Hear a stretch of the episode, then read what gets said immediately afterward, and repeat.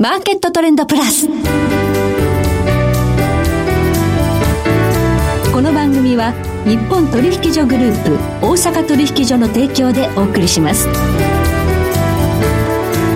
皆さんご機嫌いかがでしょうか？大橋ろ子です。え今日は金融貴金属アナリスト亀井浩一郎さんをスタジオにお迎えしています。亀井さんこんにちは。こんにちは。よろしくお願いいたします亀井さん今月3月ですね、はい。えー、コメックスドル建ての金先物2000ドルの大台次元しましたね。突破しましたね。突破しましたね、まあ、昨年からまあ大橋さんもご存知のようにちょっとこう強気をずっと話してきたんですけども、はい。このタイミングでちょっと早いんです、まあ、ちょっと早いですけどね。まあでもいずれにしても、はい、FOMC3 月のね、はい、これを境に少し流れが変わるのかなと思ってたんですけどもそれとちょっと違う要素で、う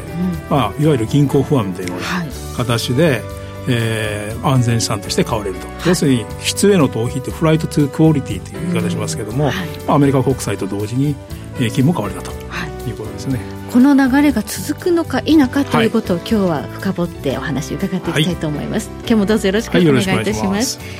その前に今日の主な指標をお伝えしておきましょう。今日大引けの日経平均株価です41円38銭高27,518円25銭で取引を終了しました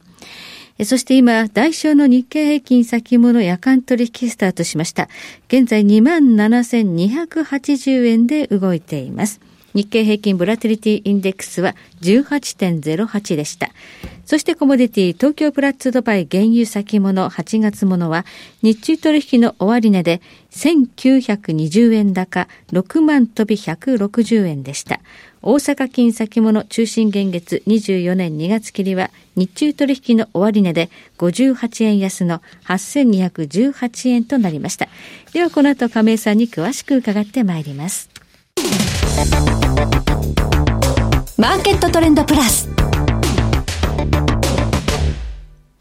さて、ここで番組からのお知らせです。アンケートにお答えいただいた方の中から抽選で、北浜投資塾のネックピローと、ラジオ日経オリジナルクオカードをセットにして20名様にプレゼントいたします。ご希望の方は番組ウェブサイトの応募フォームから番組のご感想などをご記入いただき、どしどしご応募ください。締め切りは本日3月28日火曜日です。なお、当選者の発表はプレゼントの発送をもって返させていただきます。皆様のご応募お待ちしております。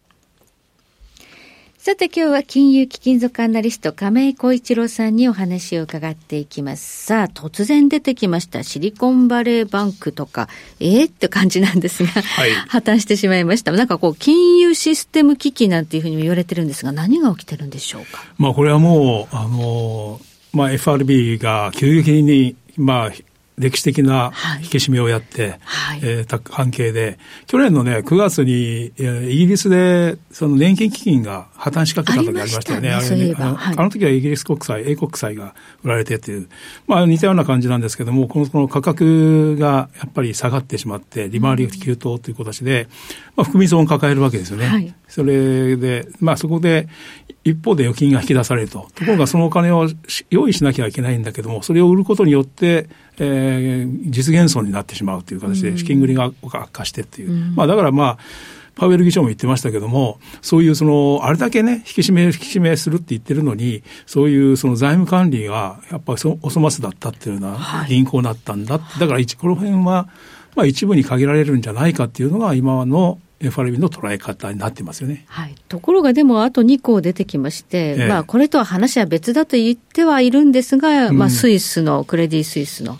まあ、破綻というか、まあ、買収されるわけですけれども。まあ、これは、えあの、もう本当に国際的な、そのプレゼンスのある、大所の銀行ですか。ら、ちょっとやっぱりね、だから以前から、あの、経営に問題抱えてて、いろんなやっぱり懸念があったところが、やっぱり今回こう、なんていうかね、あのまあ、アメリカ国内の中での中堅銀行から起きた金融への不安というものが結果的に飛び火するような形で、まあ、あの、内容としては、マーケットが退場を迫られてしまって、そこでその通りになってしまったのがクレディ・スイスだっていうようなイメージで、うん。うん、だから後からそのドイツ銀行なんかも連鎖的にっていう見方もあったんですけども、ところがやっぱりドイツ銀行っていうのは先にいろんなその処分をしていてですね、はい、財務的にはそう強くなってたので、これはちょっと違う話だろうということで、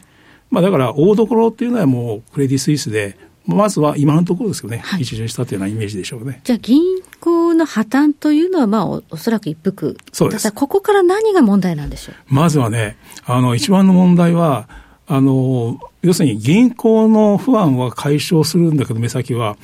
影の銀行ね。シャドウ。シャドウバンキング。うんはい、これですよね。これはあのヘッジファンドだとかいろいろありますけども、はい、つまり非常に低金利の中で、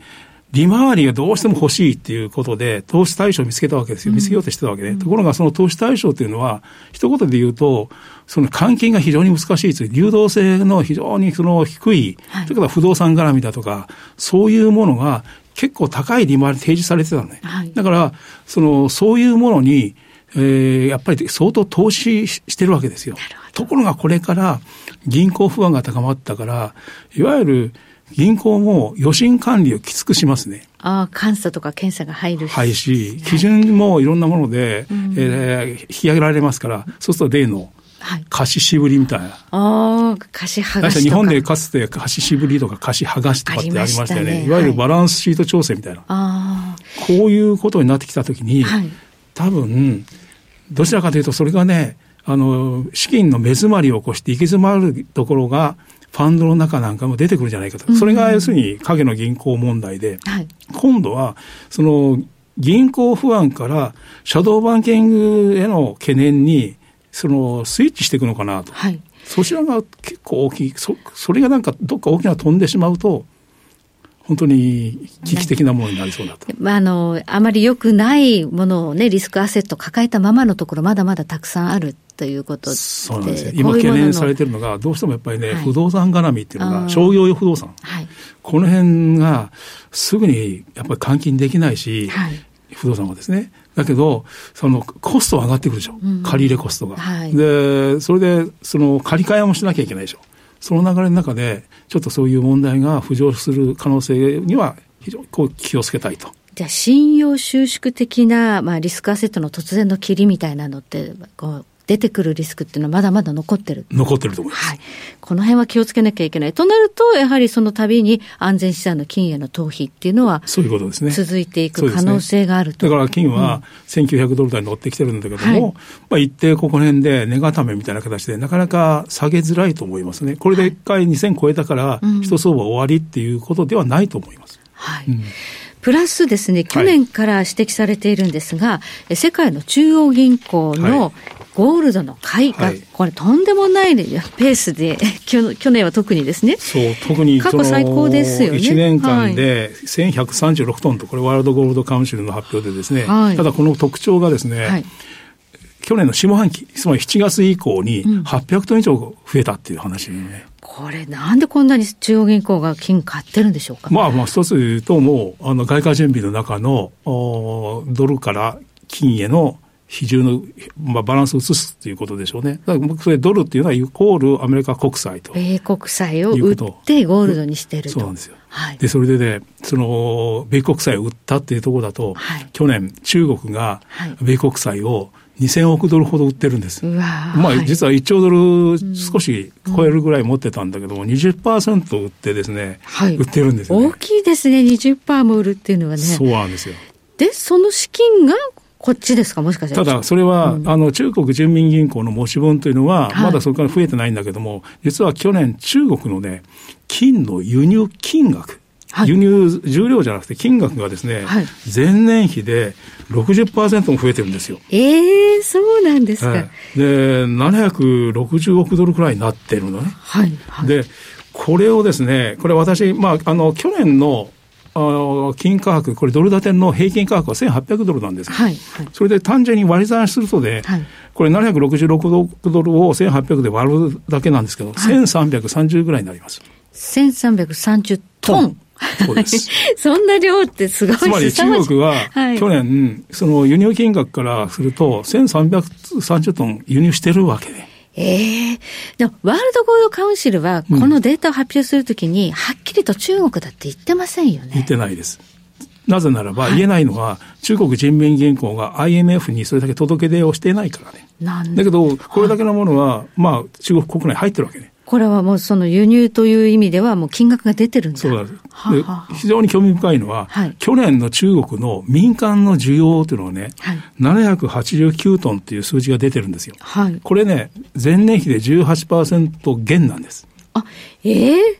じゃあ民間は買ってないのに、で中中央銀行は届け出してないのに、これ、どういうことなんですか、おそらく、この、まあ、もちろんその減少したっていうのは、ゼロコロナ政策取ってましたからね、はい、そうです、ね、だからそれもあるんだけども、はい、じゃあ、どこ行って、500トン余りがね、だから1300トン余り入れて、800トン弱の、まあ、需要でしたから、500トン余りどっか行っちゃってる、私がこれ思うのは、はい、あの国有商業銀行っていうのが4個あるんです。ああ、大きいとこ4個あります、ね、国有銀行ね。はい、で、これは中国銀行、で中国交渉銀行、はい、中国農業銀行、はい、建設銀行、この4個なんですけども、はいはい、いずれもね、金の窓販やってるんです、窓口で。あ、金売ってるんですか？売ってるんですよ。ですから、この銀行が、金の販売在庫として抱える分には何の問題もないよね。はいはいはい。だからおそらく、その販売在庫としてこれを抱えてるんじゃないかと思います。はい。ところがね、もう、もうこの話は見えたと思いますけども、はい、国有商業銀行ですから。国有ってついてますから、まあ何かあったときは全部もう一本化されると。もう、いつ付け替えてもおかしくはないから、はい、これは実質的には中国、まあ人民銀行の持ち分というふうに、いずれカウントされるのかなと。なるほど。じゃあ、うん、販売在庫として4つに振り分けているけれども、うん、まあこれは中央銀行の買いだと考えてもいいだろうと。そうなんですね。それでもう一つね、はい、足元で気になるのは、上海の金価格がロンドンの金価格に対して、やっぱプレミアムになってて、あ割高になってるね、1オンスあたり10ドル以上とか20ドルとか高いんですよ。えー、だってこんだけか、ね、輸入してんのになんで？だからこのね、だからそれがね、2月の中旬ぐらいから、もう今でもね、少し高いプレミアムもついてるんですけども、これやはりそれだけ引き合いが強い話なんでしょうね。はい、